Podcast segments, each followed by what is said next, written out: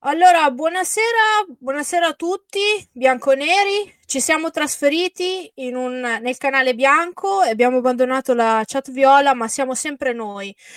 A noi non, non ci hanno assolutamente cambiato e continueremo a trattare con l'Under 23 eh, le women, se ci saranno anche degli altri argomenti.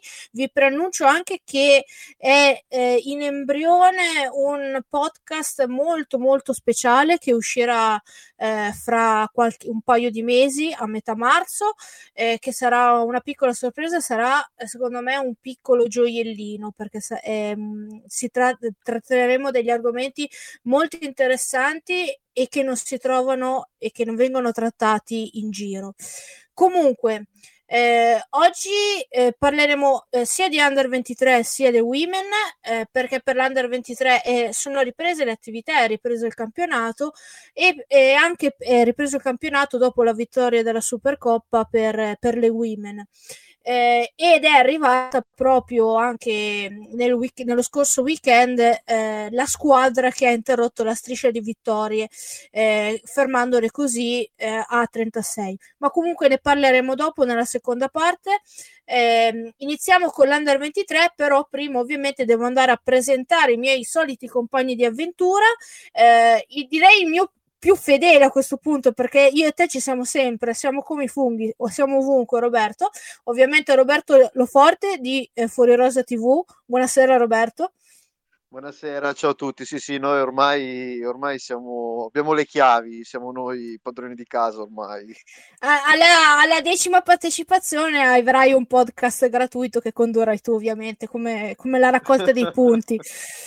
E, ehm, e, poi ci raggiungerà dopo per parlare delle, delle women invece eh, la nostra Maria Laura Scatena che eh, alla prima partecipazione annuale eh, post covid lo possiamo dire però eh, sta bene sempre stata bene eh, sono un po' di giramento di scatole perché le ha, non le ha permesso di andare a vedere la finale di Supercoppa e il gol al novantesimo Gire, di, G, di Cristiano Girelli, ma comunque eh, sta, sta, bene, la ritroveremo dopo.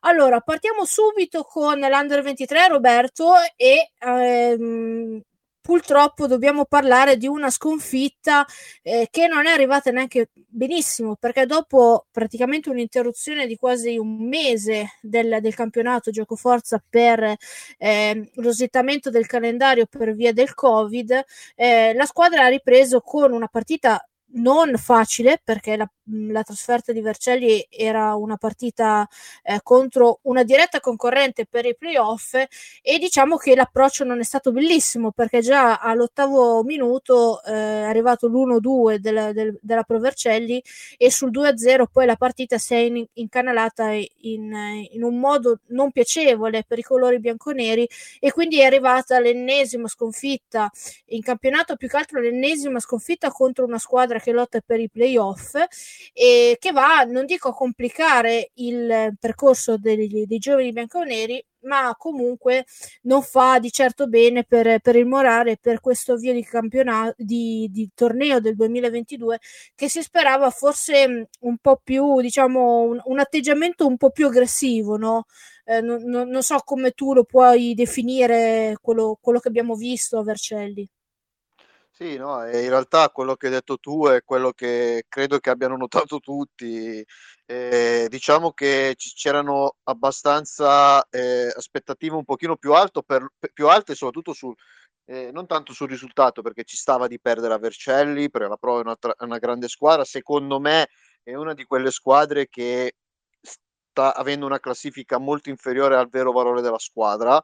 Infatti, me è una delle più deluse in questo momento eh, perché è, anni che la Provercelli lotta comunque per venire in B e ad altissimo livello. Detto questo, eh, appunto dicevamo che eh, dopo tutta questa pausa, dopo tutto quello che si era detto, si era letto, si era visto anche con dei debutti tipo quello di Ache eh, in prima squadra, eccetera, si aspettava un movimento dell'Under 23, perlomeno l- la ripartenza del campionato ci, se la si aspettava con un pochino più di cattiveria e di fame da parte dell'Under 23. Invece l'avvio è stato traumatico, la Provercelli uh, in dieci minuti ha chiuso la partita poi di, di fatto E poi la Juve ha avuto anche qualche palla gol per rimettere in piedi la partita e magari bastava una scintilla per poterla rimettere in piedi, cosa che non è avvenuto e ci può stare.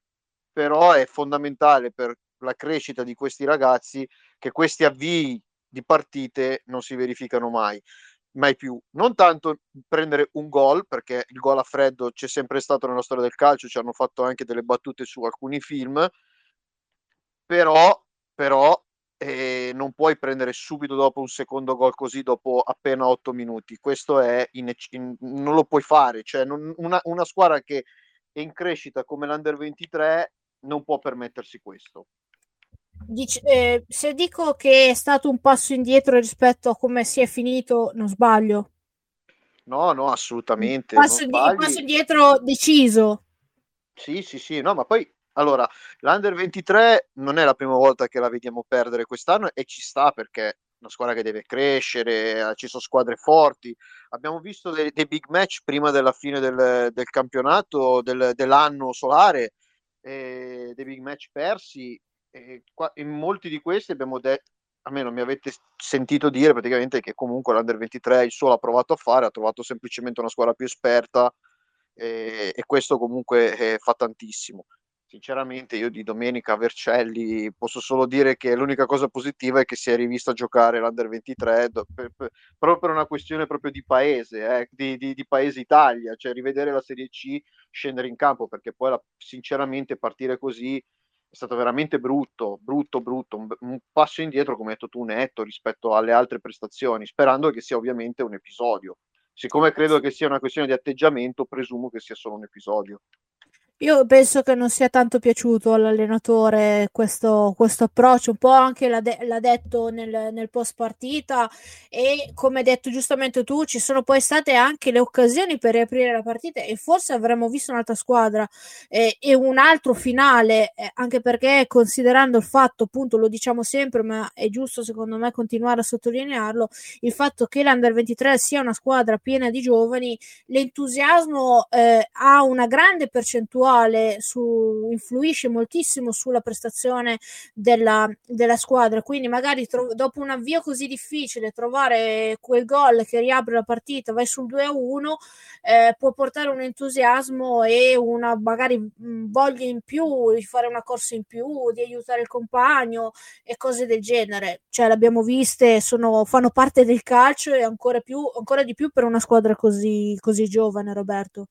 Sì, sì, assolutamente, ma guarda, domenica, domenica dopo ne parliamo, ma ci sarà la partita, questo weekend ci sarà la partita con la Feralpi Salò. A proposito di quello che stai dicendo, una delle più epiche rimonte di questa squadra è stata in Coppa Italia due anni fa, quando abbiamo rimontato la, la Feralpi Salò dopo aver perso 2-0 a Salò.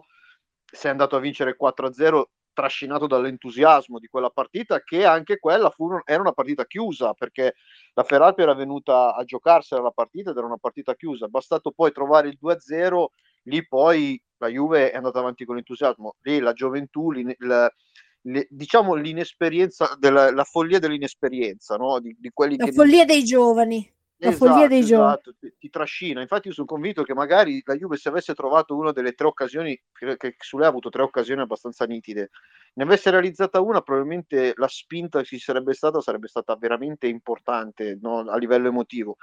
Ma a prescindere dalla partita di domenica, quello che abbiamo visto nei primi dieci minuti non deve più accadere. Può accadere che, che, che, ci possa essere una sconfitta. Può accadere che prendi un gol dopo pochi minuti, ma devi avere la freddezza, la lucidità di rimetterti subito in carreggiata evitare perlomeno di prendere il secondo schiaffo che ti, alla fine ti condiziona la partita.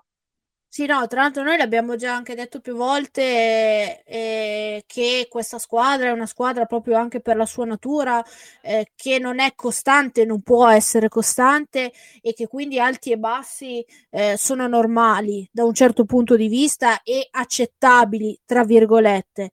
È logico che però ci sono certe cose che proprio è un no, che non devono cadere. Uno di questi è quello che abbiamo visto eh, domenica a Vercelli la speranza è che quello che è successo possa far crescere, perché è quello poi che deve servire e, e poi quindi magari una sconfitta o arrivata in quel modo può essere magari anche più salutare. Ehm, nel, nel, futuro del, di questi ragazzi nelle prossime partite. Certo, dovesse ricapitare un'altra partita che eh, per dei meriti tuoi, non per meriti dell'avversario, solo per meriti dell'avversario, eh, inizi in quel modo eh, perché sei scarico, perché hai approcciato male, ecco, eh, suona un po' più di un capello d'allarme, mettiamola, mettiamola in questo modo. Come stavi dicendo tu prima, la, la prossima impegno infrasettimanale che si giocherà il no, scusi, infrasettimanale sarà quella, la partita successiva. Eh, il 29 la Juve Under 23 sarà di scena al Mocagata contro la Feral Pisano. Quindi un'altra partita molto complicata contro una squadra eh, che si trova sopra la Juve Under 23 che sta lottando quantomeno diciamo per il terzo, quarto, posto giù quelle, quelle posizioni lì. Sì. È una squadra che comunque si è anche rinforzata a gennaio e mh, mm, sarà una, un bel test, un altro bel test per l'Under 23. E, mh, mm, potremo, speriamo di vedere soprattutto una bella partita, anche perché poi dopo stavo dicendo che infrasettimanale ci sarà anche la trasferta di, di, Trieste contro la Triestina. Anche questa è una squadra che dopo eh, un inizio eh, brutto, eh, anche rispetto a quello che a lei puntava, cioè eh, all'inizio eh, aveva dichiarato di voler vincere il campionato, si è ripresa, adesso sta cercando di recuperare quella striscia, di, eh, quella mh, scia delle squadre più avanti per per riportarsi diciamo nella corsa quantomeno delle zone più nobili dei playoff visto che eh, il Sud sembra ormai lanciato eh, a folle corsa verso la Serie B anche poi per l'ultimo acquisto che ha fatto ovvero eh, il top player del Renate ovvero Galuppini eh, quindi due partite veramente difficili ehm, che metteranno dura prova la rosa di, di, del mister. Speriamo che eh, di, di, più che altro di, di vedere una crescita, eh, come abbiamo sempre detto, ma soprattutto anche magari qualche punto in più. sì, sarebbe, sarebbe, importante anche a livello morale no? riuscire a fare punti eh, con queste due squadre, proprio perché sono due, due squadre, come hai detto tu, molto forti. Eh, la Triestina, e ripeto, come la Provercelli è partita male, ma resta una squadra molto forte. Eh, la Feral Pisarò invece sta facendo il campionato che ci aspettavamo da parte loro, quindi è una squadra che lotta per il terzo, quarto posto. Secondo me può anche pensare di arrivare seconda, visto come sta andando il girone. E credo che comunque la squadra sia di valore assoluto. Sono due partite molto complicate e tornando al discorso dei punti sarebbe molto importante, ma ripeto, a me interessa vedere l'atteggiamento in questi ragazzi completamente diverso da quello che ho visto a Vercelli. Poi se si perde perché loro sono più esperti, eh, eh, ci può stare, cioè, non, non, gliene faccio, non, non, gliene farei una colpa a nessuno e ci sta. E, è, la, è, lo scotto da pagare delle seconde squadre, no? delle squadre giovanili però ecco da evitare assolutamente e vedere l'atteggiamento che si è visto in quei primi otto minuti della partita di Vercelli perché quello assolutamente non va bene.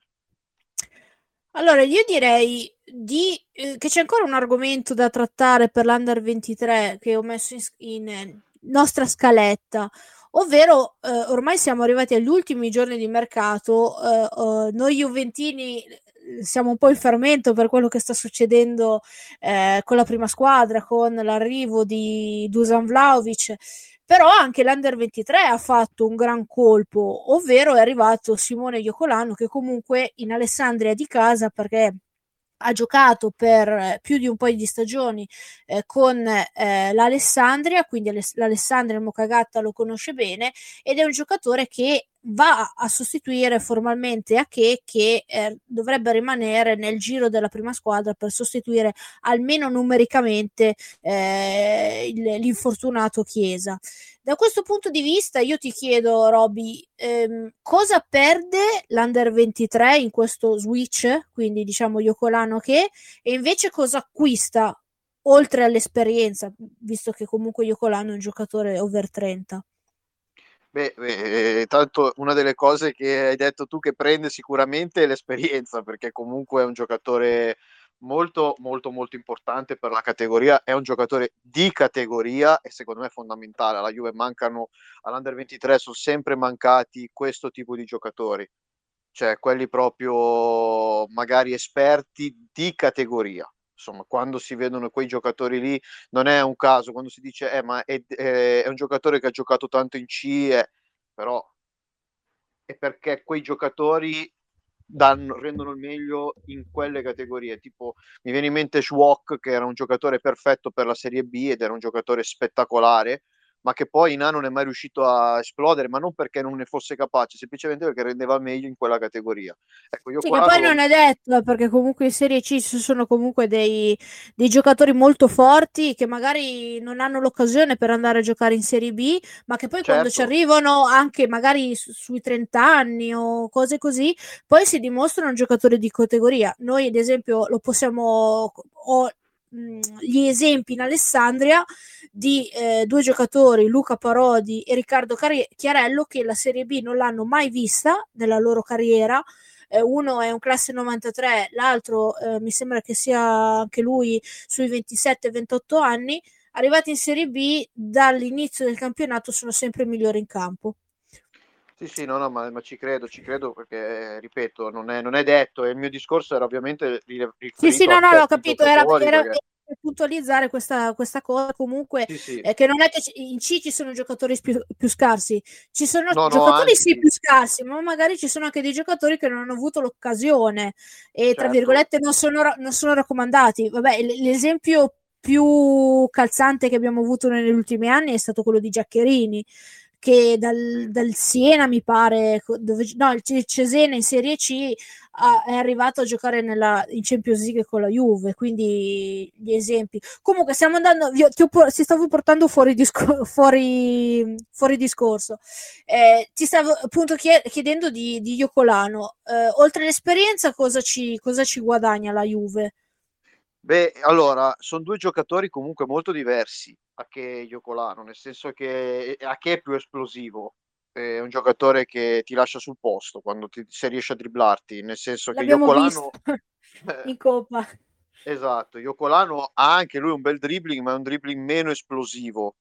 Eh, detto questo, io sono convinto che, che la Juve under, alla Juve Under 23 serviva più Iocolano di Ache e alla prima squadra servisse più a che. E io ripeto, questo discorso su a che lo feci già a prescindere da, da questo, da, dal discorso Chiesa, eccetera.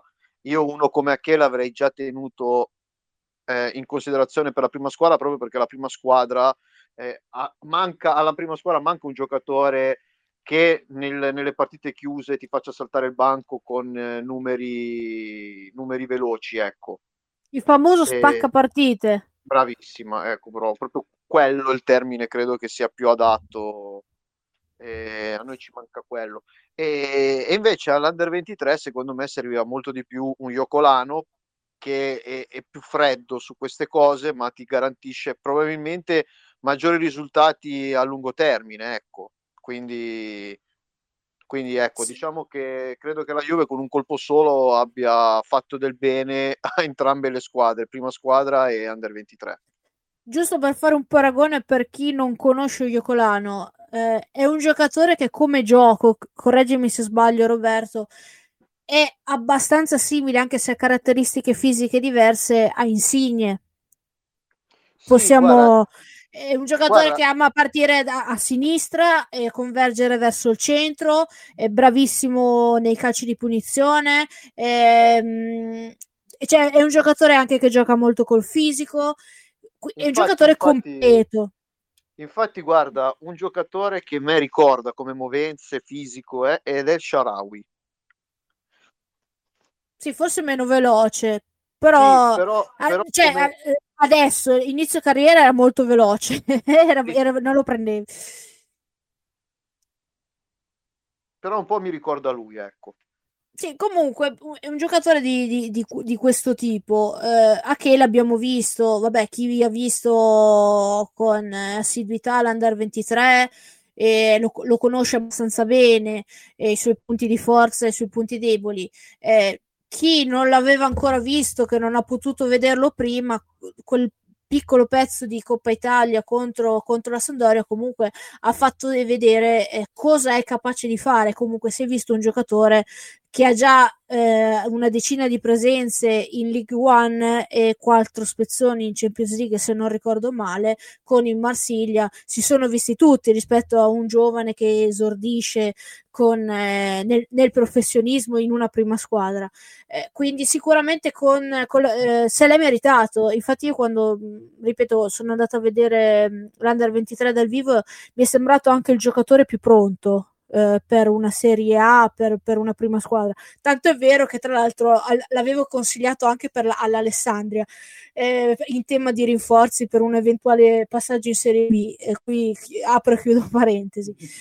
Comunque vedremo, vedremo come mh, mm, evolverà la situazione, soprattutto anche come si ambienterà eh, Iocolano e come, e come l'Under 23 potrà trarre beneficio della sua esperienza e eh, probabilmente anche della, della possibilità di ehm, con la sua fantasia magari di con Sule sarà bello magari vederli dialogare eh, tutti e due anche perché più o meno parlano la, la stessa lingua mh, mm, col, col sì. pallone danno veramente del tuo pallone sì, io la cosa che volevo aggiungere è che mancano pochi giorni alla chiusura del mercato e rispetto agli altri anni, ad oggi ci sono stati pochi movimenti, relativamente pochi movimenti per l'Under 23. Di solito gli altri anni la squadra veniva veramente rigirata come un calzino totalmente, cioè non solo la che ha la prima squadra, io colano dentro, ma veniva proprio rigirata Quest'anno invece la sensazione è che la squadra, sì, magari c'è stato Iocolano che è entrato, a che verrà dato alla prima squadra fisso, poi magari, magari ci sarà qualche prestito, ma molti meno movimenti. L'impressione è che la Juve voglia dare continuità alla rosa e, ed esperienza, perché la conferma di Brighenti, l'arrivo di Iocolano, cioè vuol dire anche che la squadra, la Juve sta puntando forte su questa squadra e vuole farla crescere, eh, che è la cosa che poi diciamo, noi tifosi ci siamo sempre augurati, insomma, che non, non, solo per i risultati, ma che ci fosse una crescita della formazione under 23 anche per il bene proprio di, di, dei ragazzi che sono in, in crescita, insomma.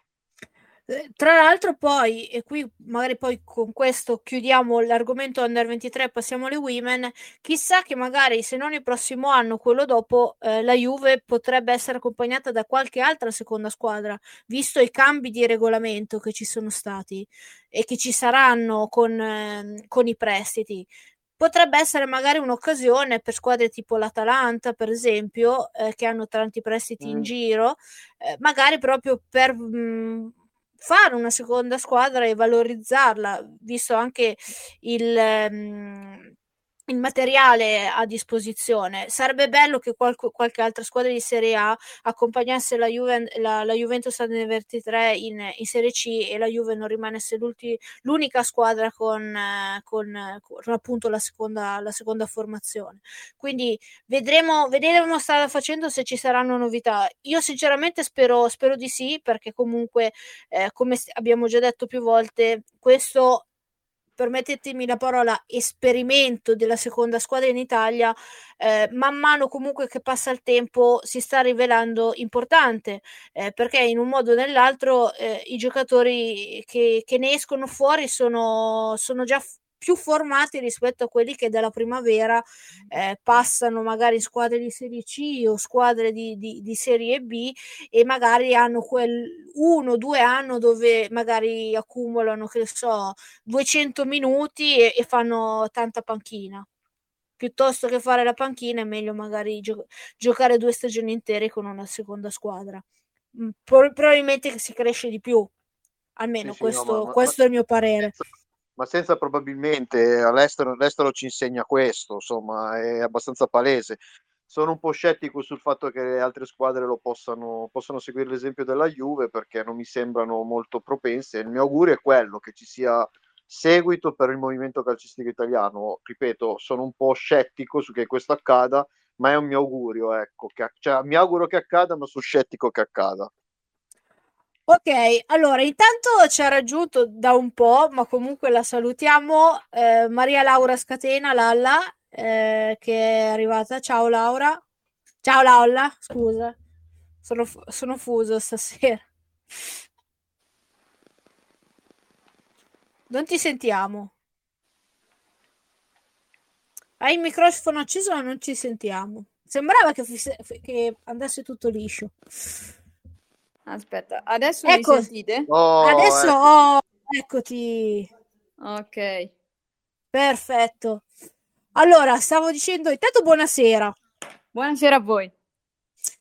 Passiamo alle women, a parlare delle women, perché anche qui è successo qualcosa che non succedeva da quasi due anni, se non mi sbaglio. Sì, dal primo febbraio 2020 a... Eh al Santa eh, Lucia, no? Di San Gimignano. Santa Lucia di San Gimignano. Contro la Florenzi, quel 0-0 che rimane anche l'ultima eh, partita dove in Serie A la Juve non ha, non ha, segnato, go- non ha segnato gol. Quindi quel record almeno continua, o quantomeno quella striscia di partite in cui almeno abbiamo segnato una rete.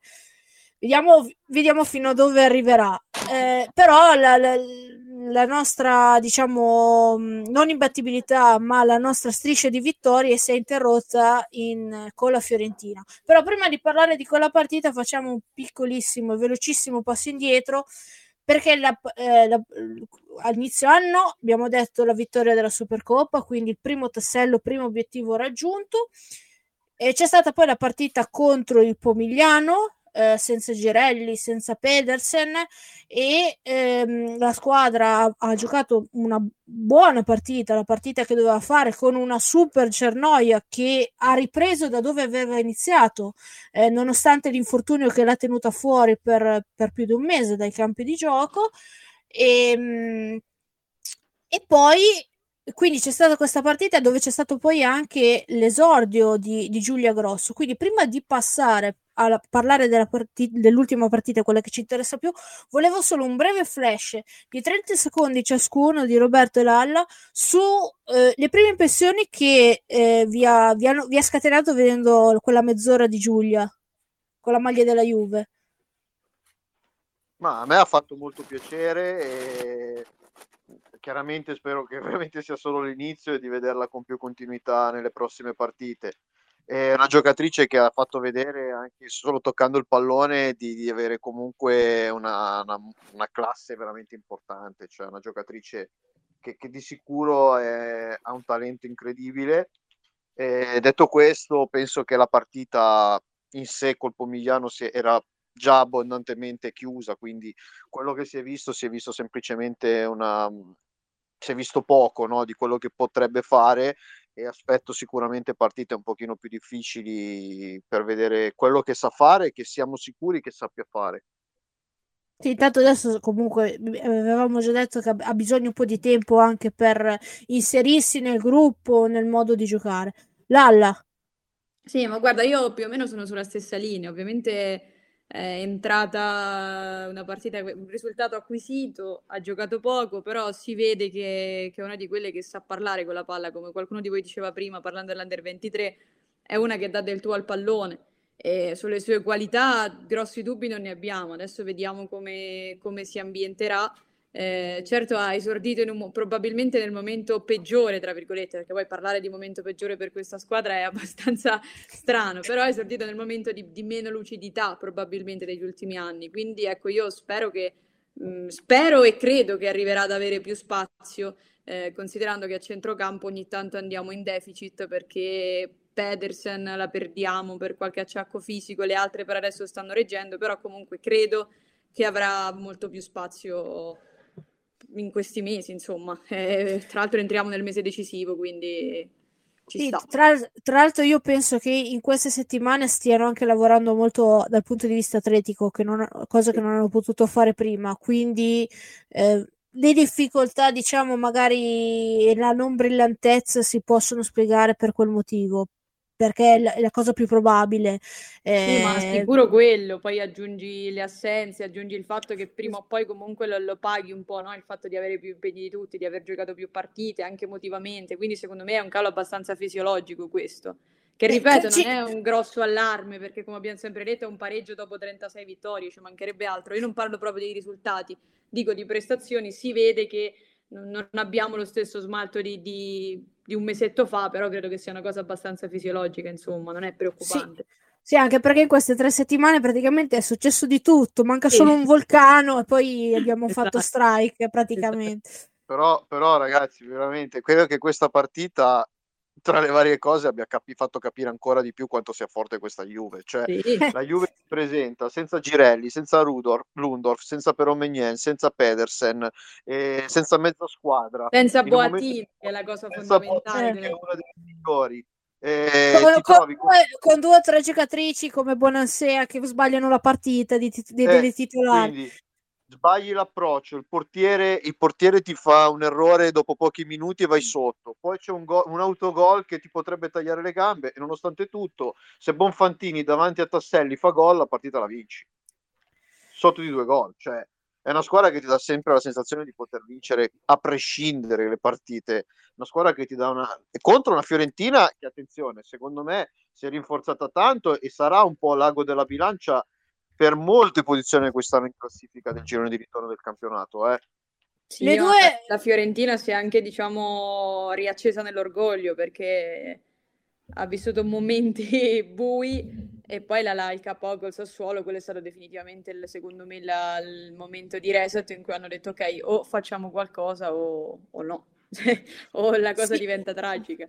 Tra l'altro, tranne noi e Sassuolo che ci hanno già affrontato in queste prime due giornate, adesso saranno cavoli, tra virgolette, di, di, Roma e di Inter e di Milan, e no, eh, sì, di Milan, poi affrontarli nel corso de, del campionato, anche perché strada facendo probabilmente si rafforzeranno proprio anche come gruppo, no? Visto che comunque Giacinti, adesso hanno preso anche un'altra ragazza norvegese, se non mi, se non mi sbaglio, e, ehm, e quindi è, una, è una, una, Fiorentina che sta ritornando non per la zona Champions League perché ormai è lontanissima, è impossibile che rientri nella corsa, ma quantomeno magari già si candida eh, a essere eh, una squadra che può puntare magari a già anche la Coppa Italia perché eh. comunque è un trofeo in, con, che, mhmm, su cui può puntare. Una, un po' una mina vagante di, di, di, questo campionato e sinceramente a me comunque fa piacere che ci sia un'altra squadra eh, oltre alle, alle 5 che stanno dominando questo, questo campionato che innalzi ancora il livello che rende ancora più difficile e incerte le, le partite Ehm, Fiorentina, io penso, no, non ho visto tutta la partita, l'ho vista a pezzettini perché ero allo, allo stadio a vederne un'altra. Ehm, e, e ave, avevo il, le cuffie e guardavo l'altra partita, quindi praticamente sentivo Edo Siddi e, e dall'altra parte allo stadio vedevo la partita, quindi stavo multitasking e ogni tanto buttavo l'occhio sul telefono, però comunque mi sembra che grazie a Dio Cernoia ce l'abbiamo noi perché iniz- come dicevo prima ha iniziato l'anno come aveva finito il 2021 prima dell'infortunio. Giocatrice epica per me per Guarda, quanto mi riguarda. eh, ci sono molte giocatrici importanti come abbiamo sempre detto ma c'è una Juve con Cernoia e una Juve senza ed è abbastanza visibile come cosa. Questa gara qui eh, anche se poi non, non, è arrivato non sono arrivati tre punti e, ed è stata diversa perché per larghi tratti la Fiorentina si è fatta vedere molto bene. Mi ha ricordato la gara con il Sassuolo dove praticamente Cernoia l'ha vinta non da sola perché non mi piace usare questa perifrasi, diciamo, ma presa, ha preso per mano la squadra e ha fatto tutto lei. Cioè, segnò, mi pare, un rigore, poi fece un'azione di, di contropiede che se la fece più o meno mezza da sola. Quindi avere Cernoia è avere un valore aggiunto e, e questo ci, ci fa anche capire cosa abbiamo fatto in Champions senza Cernoia. Cioè, ricordiamoci mm. anche questo un po' più o meno. Eh sì, questo sicuramente. Eh, da, visto che poi è andata bene la parte di dicembre, siamo riusciti a raggiungere tutti gli obiettivi. Tra l'altro, adesso ce la troviamo anche forse più arrabbiata perché non ha, potuto, non ha potuto giocare e più fresca.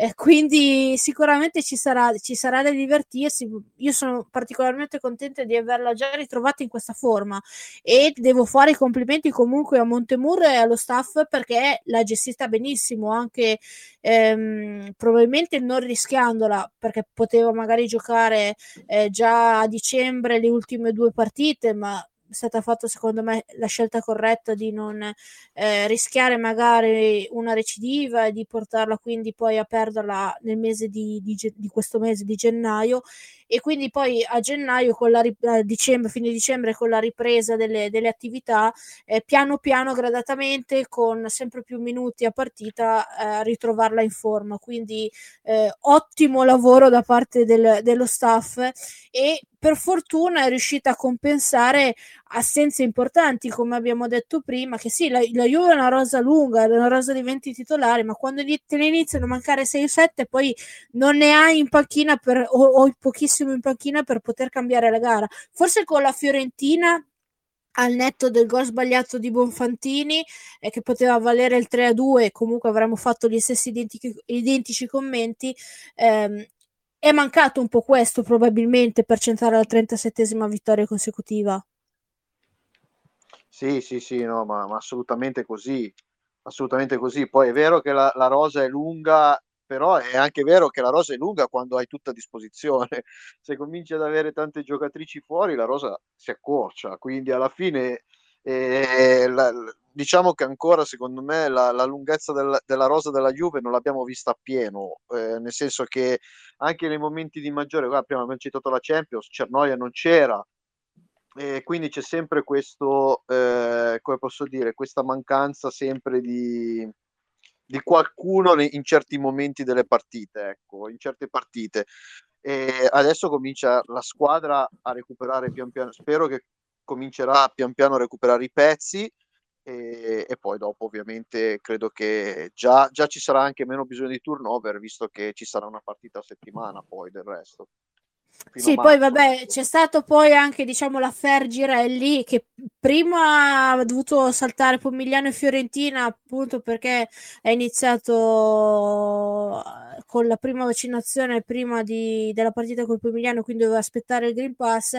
Poi si è presa anche il Covid e, e quindi alla fine della fiera praticamente non l'avremo e non se ne allenerà per un mese. Questo sarà secondo me eh, un grosso problema considerando anche il fisico di Cristiana Girelli, eh, proprio anche per approcciare il mese di marzo, perché sappiamo cosa c'è il mese di marzo, lo, lo diciamo tutto, tutti, tutti, le voice chat, quindi lo diciamo anche in questa, le, la doppia partita con Lione, che tra l'altro sarà probabilmente ancora più difficile perché Lione sta comprando tutto, tutto il possibile, immaginabile, sta facendo praticamente due squadre, eh, oltre ai ritorni dalla squadra satellite americana di Seattle, eh, di Boadi, di Marozan, eh, di, di Le Sommerse sembra che arrivi anche eh, Oran, quindi f- ci, noi ci faremo il segno della croce perché veramente questa squadra eh, avrà una panchina che da da farsi veramente il segno della croce, ragazzi, perché veramente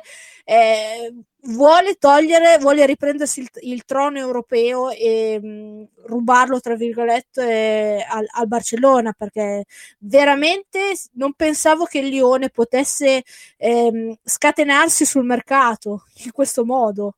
Sì, non così, ecco, diciamo che... Eh cioè ti ha fatto proprio capire che il, l'aver perso il campionato l'anno scorso e le gerarchie nel calcio, nel calcio europeo gli ha dato molto fastidio e quindi sono entrati proprio a gamba tesa sul mercato. Io spero solo di, giocarci, di giocarmela quelle due partite con tutte a disposizione, che stiano bene, soprattutto che ci sia Pedersen, perché io ho ancora qua le due partite senza di lei del, di, di, di due anni fa eh, lo so, sono, Guarda, secondo sono me così. tra tutte, tra tutte le assenze che abbiamo, al netto di Salvai, che purtroppo ormai sappiamo che dobbiamo aspettare tutta la stagione, eh, ci sono mancate tre pedine fondamentali anche in queste ultime partite, spero che le avremo, una dietro, una in mezzo e una davanti, una è Boattin, l'altra è Pedersen e l'altra è Girelli, perché è inutile, cioè abbiamo una rosa lunga, tutto quello che vogliamo, è inutile girarci intorno, ma è un altro tipo di cosa quando hai quelle tre in campo. E soprattutto Boatin che praticamente è stata onnipresente e ha sbagliato boh, una partita credo negli ultimi due anni. Ma senza Pedersen a centrocampo perdi tantissimo. E come dicevi tu l'anno scorso senza di lei abbiamo cercato di affrontare il Lione facendo una buona figura però comunque con lei magari avremmo potuto tentare il miracolo totale capito? Diciamo che quando, quando c'è lei, anche soprattutto dal vivo, eh, la pesi bene quanto vale e quanto è importante per questa squadra. Eh, perché all'inizio possiamo dirlo, avevamo anche un po' di dubbi sul fatto che eh, una giocatrice dalle caratteristiche di Pedersen eh, potesse centrare con il gioco di Montemurro. dicevamo, ma come una regista? Lei non è una regista, lei è un po' un rubapalloni, no? Il 4 ideale di Allegri, eh, tanto per fare un paragone di certo non è il pirlo della, della, situazione, non è la giocatrice estrosa, la giocatrice che ti fa ripartire l'azione, come può essere Zamagnan, no? uno, uno il giorno e uno è la notte però alla fine della fiera si sta, si sta dimostrando poi eh, e si è dimostrata settimana dopo settimana una pedina insostituibile ha trovato eh, esattamente il suo posto in squadra come lo faceva con Guarino magari con compiti anche leggermente diversi eh, però nelle partite poi col, col Wolfsburg e il Chelsea si è pesata davvero la sua presenza, abbiamo capito perché questa giocatrice è veramente importante. Eh, a me è rimasta, e poi chiudo col discorso Pedersen, ehm, una definizione che hanno fatto eh, su Milan TV post eh, Juve Milan 4-0 dell'anno scorso di campionato. Eh, fa ehm, il commentatore ha detto qualcosa del tipo eh, questa ragazza Pedersen non parliamone neanche perché è un mostro praticamente aveva la calamita che tutte le volte che le nostre si avvicinavano il pallone tornava a lei non si passava non, non c'era modo di passare e in effetti è quello, no? Eh, ricordiamoci solo la partita di, dello Stamina col Chelsea dove praticamente ha annullato da mm. sola per Neil Harder e penso che pochi possono permettersi di dire una cosa del genere. Sì, sì, sì ma Pedersen è una giocatrice di, di caratura internazionale e come dici tu magari non, non ha quel tipo di, di estro né a livello di campo né a livello di personaggio, no? Perché Pedersen non è una che vedi sulle copertine oppure che la vedi sugli scudi, è una che sta lì, fa il suo lavoro e, e, lo fa bene. E, la cosa, sai cosa ti fa capire che lo fa bene? Che te ne accorgi quando non c'è, perché quando c'è magari la dai anche per scontata, ma quando non c'è eh, lo capisci. Poi, poi voglio aggiungere una cosa su un'altra giocatrice che si vede quando non c'è e viene criticata quando c'è a volte, secondo me in maniera troppo esagerata, che è Urtig. Cioè, ragazze, noi quando abbiamo to- dove- sabato con la Fiorentina esce Urtig, abbiamo fatto una fatica bestiale a riportare l'azione su, dopo che invece lei riuscì, con lei riuscivi, ma non è solo la partita di, di sabato, cioè a volte leggo delle critiche verso Urtic perché è palesemente meno in condizioni delle compagne e ripeto, secondo me sta pagando l'Olimpiade in maniera abbastanza netta, però poi anche sabato abbiamo visto che c'è una squadra quando c'è Urtig e c'è un'altra spinta quando non c'è. Sì, no, ma poi io sottolineo su questo su Lina ehm, anche il lavoro che fa senza palla. Senza esatto. palla fa un lavoro che nessuno è in grado di farlo, neanche Bonansea, che forse è la giocatrice più vicina eh, a lei come, come, come tipo di corsa di quelle davanti insieme a Bonfantini.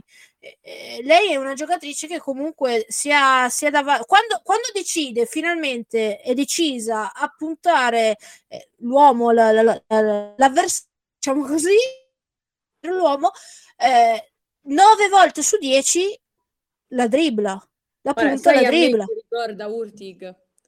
Eh, un po' nell'atteggiamento perché poi come, come calciatori sono diversi ma nell'atteggiamento a me ricorda Vucinic quando aveva voglia, quando era in giornata ti faceva delle cose mia, clamorose, altre volte giocava palesemente in pantofole e, e ti perdeva palloni assurdi o l- trovavi completamente fuori da, dal canovaccio della partita.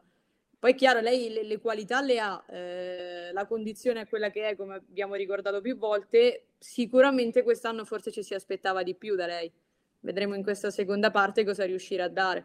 Ovviamente sì, io anche fisicamente no. lei è, è, diversa dalle altre, quindi può dare una marcia in più in questo senso quello che diceva Robby adesso in pratica. Sì, no, poi io sottolineo anche una cosa, eh, paga l'Olimpiade dal punto di vista fisico, come ha detto Robby, però paga anche lo, il fatto di essere stata all'Olimpiadi e non aver potuto fare il precampionato con Montemurro. E esatto. quindi praticamente da quando è arrivata ad adesso non ha potuto fare una settimana completa di lavoro con la squadra questo non sembra, ma in, in certi punti, in certe, vo- in certe situazioni di campio- di, mh, nella prima parte di stagione, e per questo è il motivo che la difendo, o quantomeno dico aspettiamo un attimo a bollarla come giocatrice inutile o cose del genere.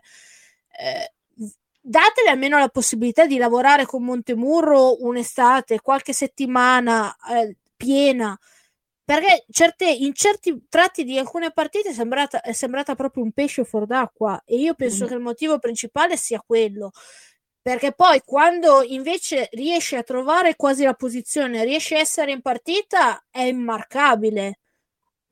In Italia è immarcabile, non riesce a, non riesce a tenerlo a nessuno. No, no, in, Europa, in Europa, nel, ma anche in ma Europa anche non scherza.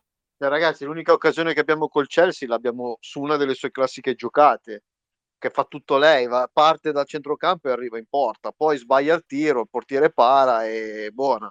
Ma noi a momenti, a momenti andiamo a vincere a Londra col Chelsea grazie a lei, la sono giocate. Però è una giocatrice che quando ti parte, ragazzi, non la fermi, eh. è forte fisicamente, è veloce, ha classe. Come ha detto Lalla, a volte sembra, sembra svogliata, perché poi magari non, non lo sì, è. Sì, sì, sembra, sembra. Fuori condizione cioè, ripeto, la condizione, come hai detto tu, è fondamentale. Poi, come hai detto tu, non ha fatto preparazione, non ha fatto niente.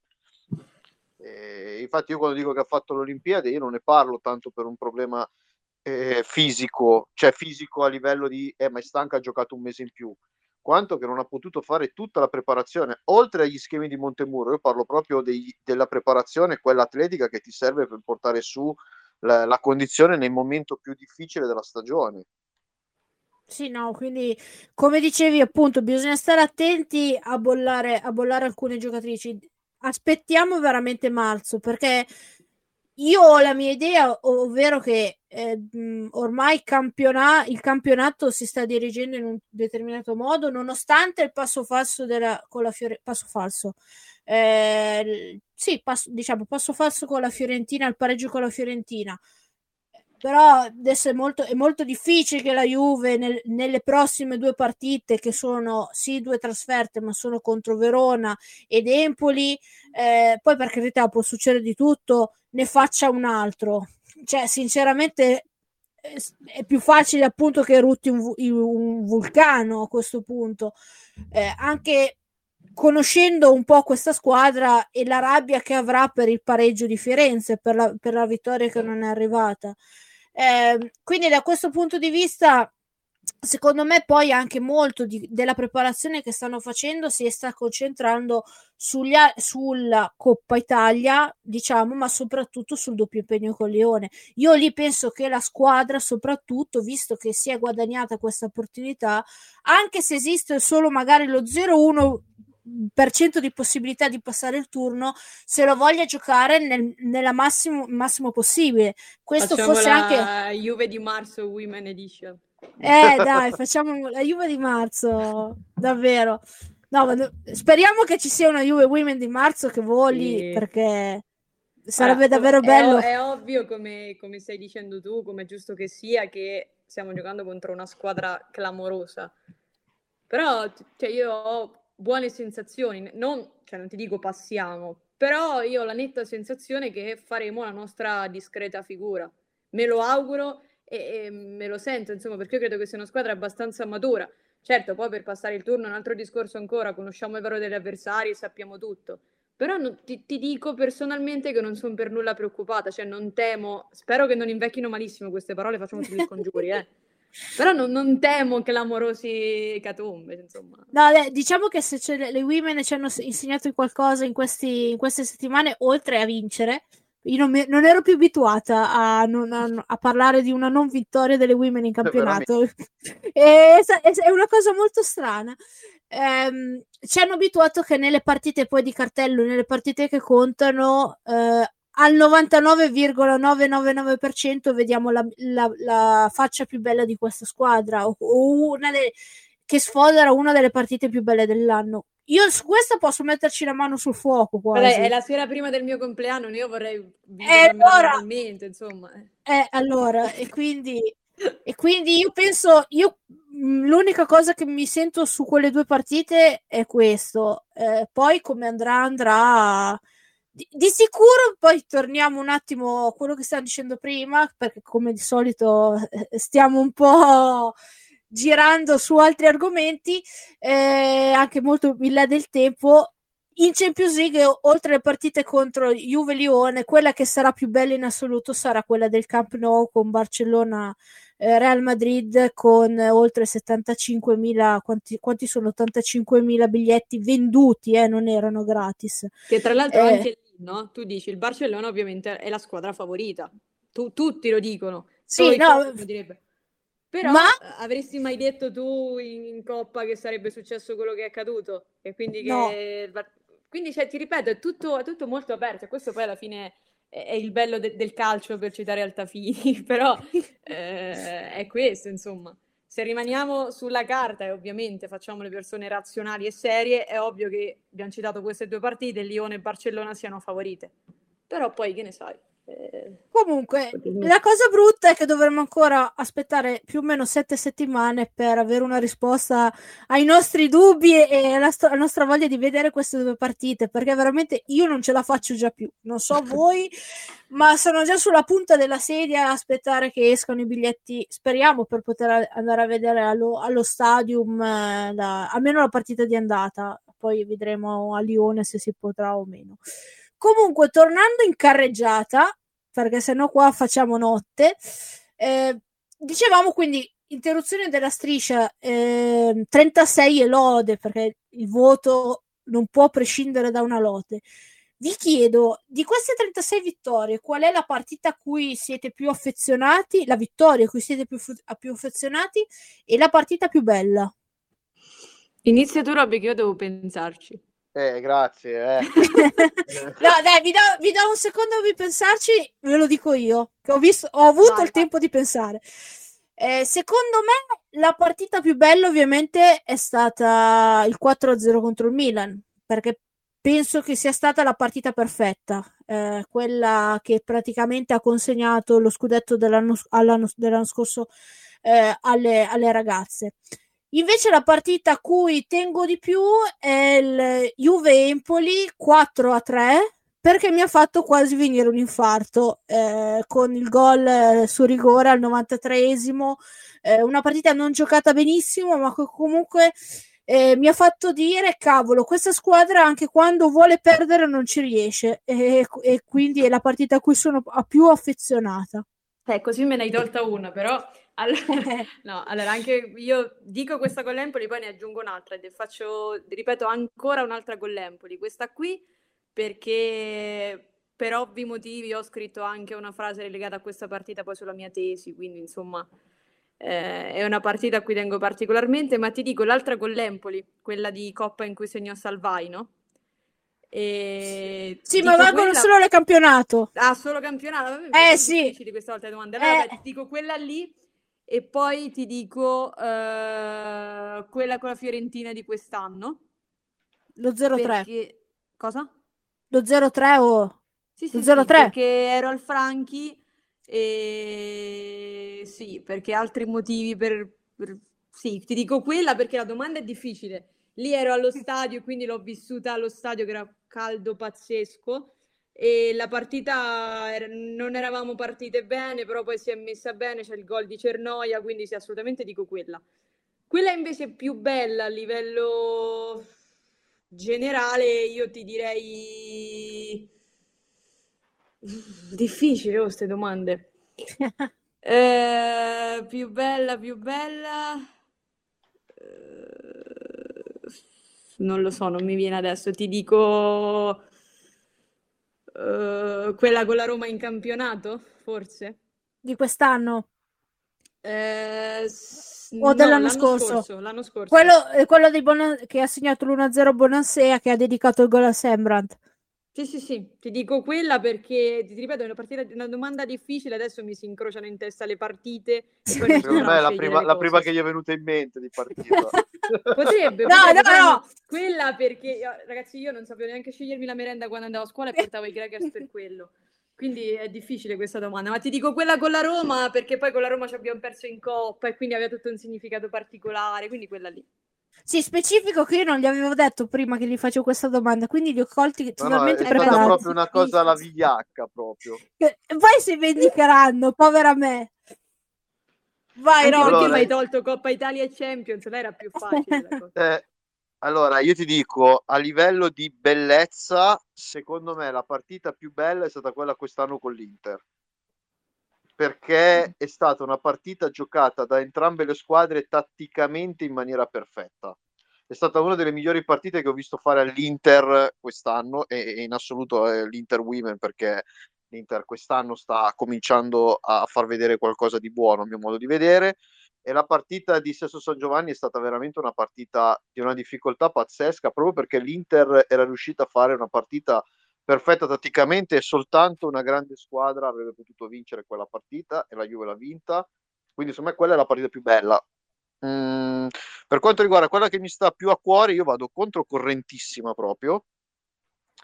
E scelgo quella con la Florencia l'anno scorso eh, due- eh, l'anno scorso perché noi l'ultimo pareggio l'avevamo fatto proprio a San Gimignano, me l'ero legata al dito perché secondo me la Juve quella partita la meritava di vincere e Schroffenegger fece delle parate strepitose. Tra l'altro Schroffenegger che era in panchina sabato, quindi abbiamo trovato il motivo per cui la Juve ha pareggiato, cioè Schroffenegger. È lei. È lei, è lei che ha le, le, le- le- bamboline voodoo, no? Fa le Tra l'altro lei è tifosa della Juve, non so se lo sapete. No, non lo Eh, tra, l'altro- tra- tra l'altro quest'estate si parlava anche che fosse lei il, il secondo portiere che sarebbe arrivato al posto di A me lei Bacic. piace onestamente, cioè molto, molto brava. Sì, sì, sì.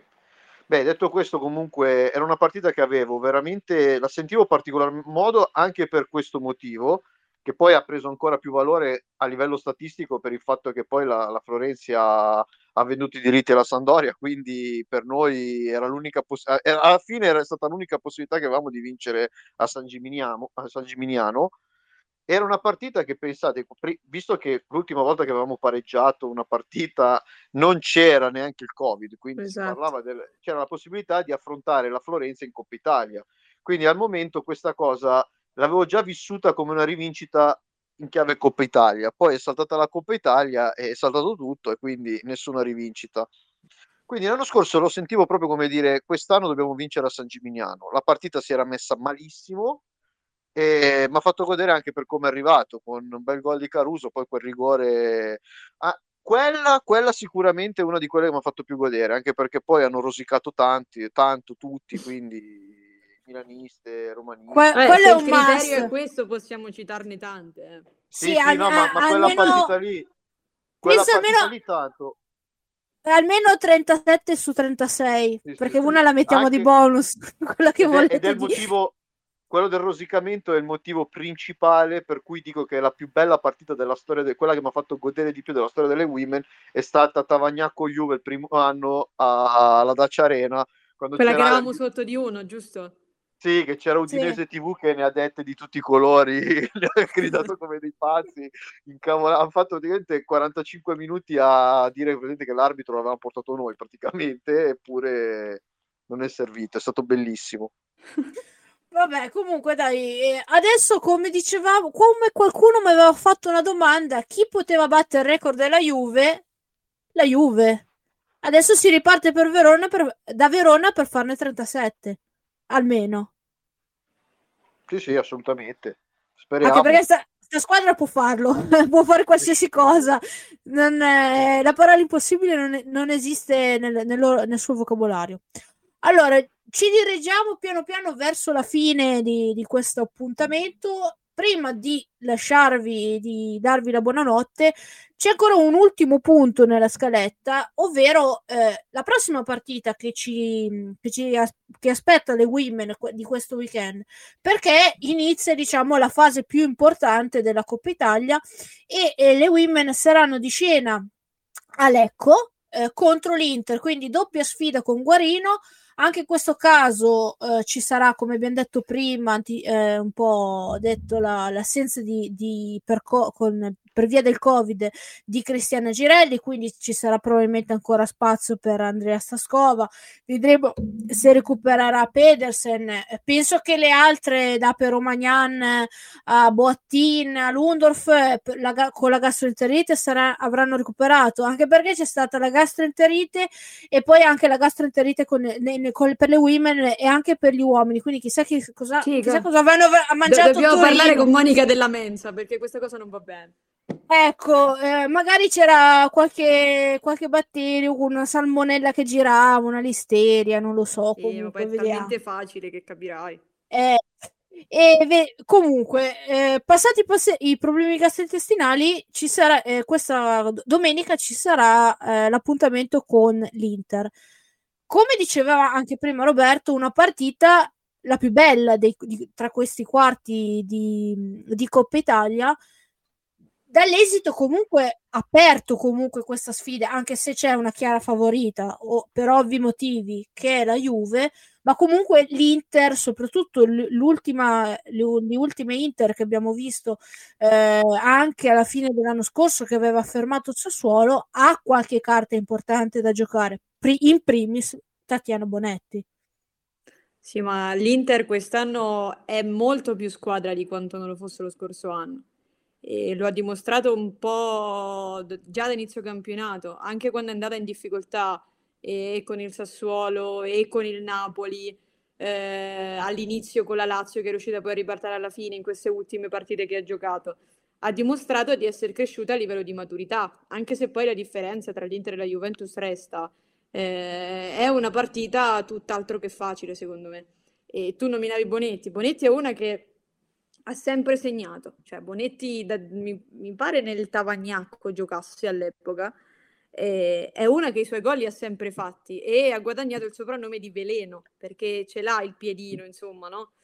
E quindi lei è una di quelle che potrebbe sparigliare le carte in tavola, ma comunque sono diversi elementi interessanti, da, da Cargiunia agli altri, adesso non so eh, chi schiererà, se, perché io credo anche che l'Inter punterà un po' alla Coppa Italia, un po' il discorso della Fiorentina, perché si trova forse più in alto di quanto ci si aspettava in campionato, eh, non può giocarsi lo scudetto, anche se poi la, eh, la Champions, lo scudetto per la Champions, anche se poi è solo i due punti dal Milan, quindi non è che sia così lontana però io credo che possa realmente provare a giocarsela in Coppa Italia, perché poi insomma lo scontro non diretto, ma comunque andata e ritorno è diverso da un campionato intero, no? da un torneo intero. Quindi io credo che sia una partita difficile, soprattutto per come ci arriviamo. E non, ripeto, come dicevi tu, molte saranno rientrate, meno male, tra Boattin e le altre. E non mi dispiace che Staskova abbia spazio, come la, cioè Robby che è un suo grandissimo fan, però comunque eh, se lo merita e, com- e può eh, fare la differenza. No, ho sentito però, critiche anche a Staskova, stavo campo, sclerando. Se saranno ancora le defezioni. Di Robby? No, dico che ho sentito critiche anche a Staskova stavo sclerando sabato. No, eh, ehm, lì se uno guarda una sola partita e, ti, e giudichi solo quello, ok, però criticare lei mi sembra un po' troppo, cioè, per quale È folle, folle, folle, cioè, folle, non, non, folle. c'è un motivo. È una, una, ragazza che ha segnato quanto in tutta la stagione sulle competizioni? 12, 13 è, reti, secondo, è la seconda capocannoniere dopo eh, Girelli. Appunto, cioè, Ma poi tutti big match, in tutti i big match ha timbrato. Sì, sì. Cioè, solo con la Fiorentina non ha segnato, non ha segnato. Poi per il resto, ha preso la traversa. ha preso eh, la traversa, sì, sì.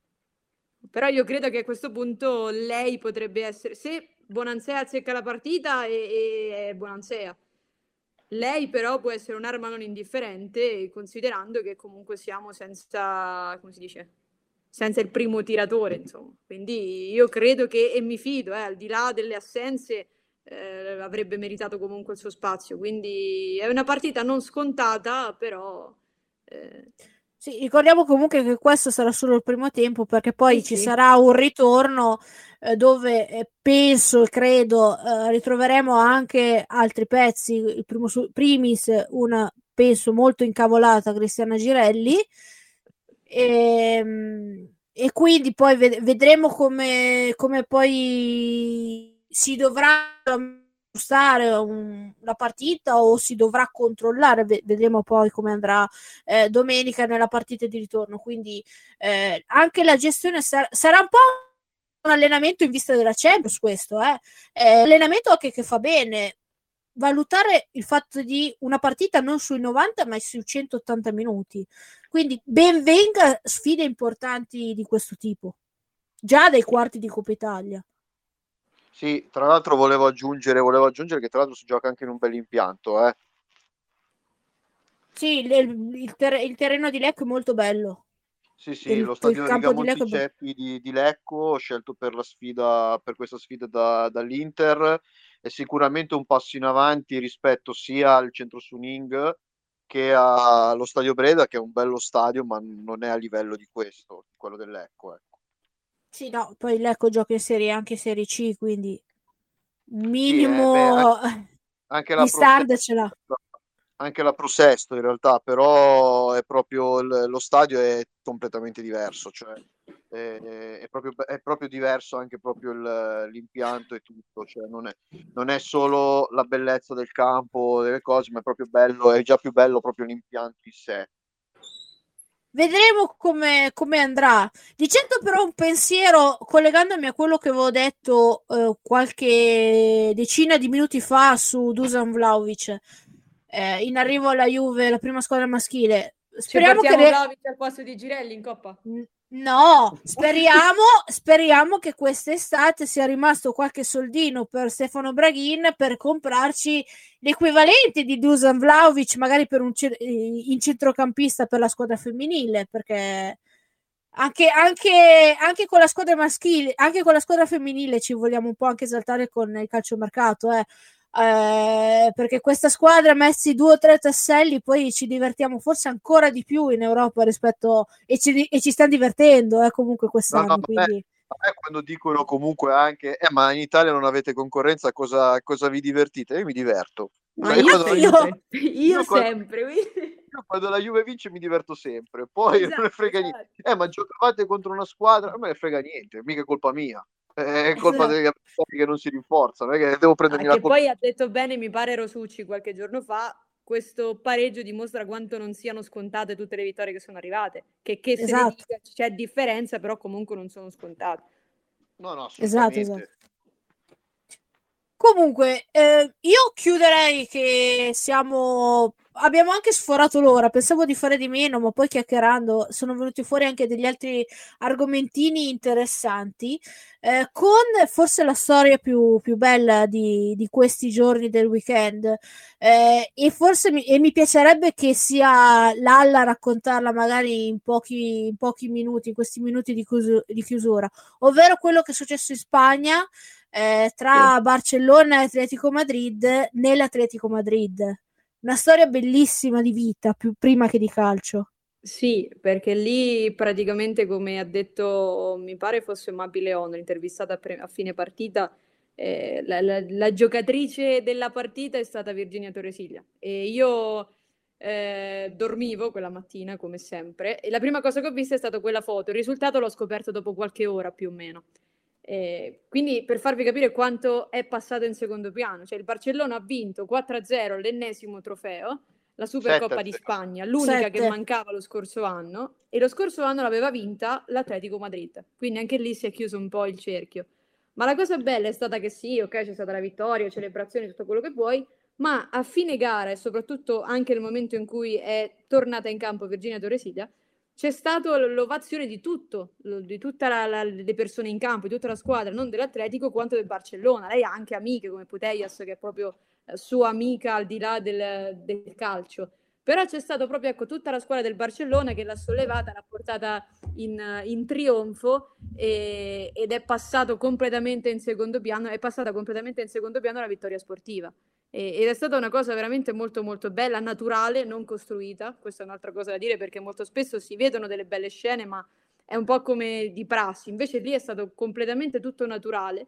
E lei è tornata dopo questo tumore al cervello e è tornata un po' di normalità perché è tornata a fare quello che è il suo lavoro, possiamo dirlo questo con le calciatrici spagnole, e è rientrata e praticamente ha, si è trovata accanto tutte compagne, avversarie nei 90 minuti, ma tutte compagne subito dopo il fischio finale. È stata una delle scene, già una delle scene più belle dell'anno. Più di un gioco. Eh, sì. il calcio più di un gioco ed è stato proprio bellissimo vedere la, almeno la, la mia timeline di Twitter invasa da questi video, da queste foto eh, proprio bellissime, come dicevo tu, di lei, delle, delle, sue compagne, delle sue avversarie amiche che la portavano in trionfo. Se e... guardi la, la, cosa più bella che hanno notato un po' tutti è lo sguardo che c'è tra lei e, e Puteias nel momento in cui la viene sollevata, no? E c'è Puteias che ha questa soddisfazione, che secondo me trattiene anche le lacrime, però c'è lei che ha questa soddisfazione di vedere lei che non solo ha, ha superato quel che ha superato, ma eh, viene portata in trionfo dalla squadra avversaria e c'è lei che la guarda come un po' a ringraziarla. È stata un'immagine veramente, veramente molto, molto, molto bella che ha colpito un po' tutti perché in molti hanno, fatto, hanno creato quell'effetto lì, tutta la foto in bianco e nero e loro due no, che spiccavano colorate. E quindi così, come, di, come, abbiamo, come ho detto più volte, è stata forse una delle immagini più belle del, di sport eh, degli ultimi tempi. Penso che abbiamo già, già l'immagine del 2022. Questa penso che sia a, a, difficile da battere. Già lo scorso anno aveva iniziato lei alzando la Supercoppa, no? Insieme alle compagne. Sì, sì è vero. Quindi... È vero, è vero. Ed è be- quando abbiamo... abbiamo queste belle immagini, insomma, va bene. Eh. Come, come, ho letto da qualche parte, il calcio batte tumore 1-0. Finita. Speriamo per lei. In questo, eh, esatto, in questo caso sì e, e, me lo auguro. Però ti ripeto, la cosa bella è stata che non c'è stata retorica dietro, che è successo tutto così, non, non è stato preparato e, ed è stato bello proprio per quello, ecco, senza, senza, troppe parole di circostanza, è stato tutto un flusso di, di emozioni e sono state brave loro insomma a renderlo. Benissimo, quindi direi che con questa bella immagine, se non l'avete eh, vista, andatevela a cercare sui social, tanto su Let Football ci sono, ci sono dappertutto le immagini su Google, quindi merita assolutamente. Eh, io direi che siamo in conclusione, quindi vado a salutare i miei compagni di avventura di, questa, di questo giovedì. Eh, Roberto Loforte di Fuori Rosa TV. Buonasera Roberto, no. grazie. No, grazie a voi, è sempre un piacere. Insomma, grazie a tutti e alla prossima, alla prossima puntata. Buonasera Lalla e ci, ci, sentiamo la prossima volta. Grazie a voi, buona serata e, e forza Juve. Anch'io vi saluto, buonanotte e ci risentiamo ovviamente non, questo, non il prossimo giovedì, come mm, abbiamo fatto anche da, da, questo gennaio, vi avevo detto, ma fra, fra due giovedì dove parleremo ancora di Under 23, di Women e vedremo se ci saranno altri argomenti da, da trattare. Vi ricordo solamente che non, la chat viola non è più attiva, eh, quindi se volete interagire con noi, farci, farci, domande e altre cose, potete trovarci nella chat grigia del, dell'uccellino eh, con l'hashtag, la, l'hashtag domanda. Eh, potete mh, mm, taggare eh, se volete una, uno, uno di noi in particolare a cui fare la domanda e noi cercheremo di, di, rispondervi nel più breve tempo possibile. Le eh, voice d'ora in poi le faremo eh, qui. Eh, come dicevo prima, aspettatevi una bellissima sorpresa a marzo perché stiamo davvero lavorando per voi e queste settimane ci potrebbero essere anche delle altre novità. Buonanotte a tutti e ci vediamo fra due settimane.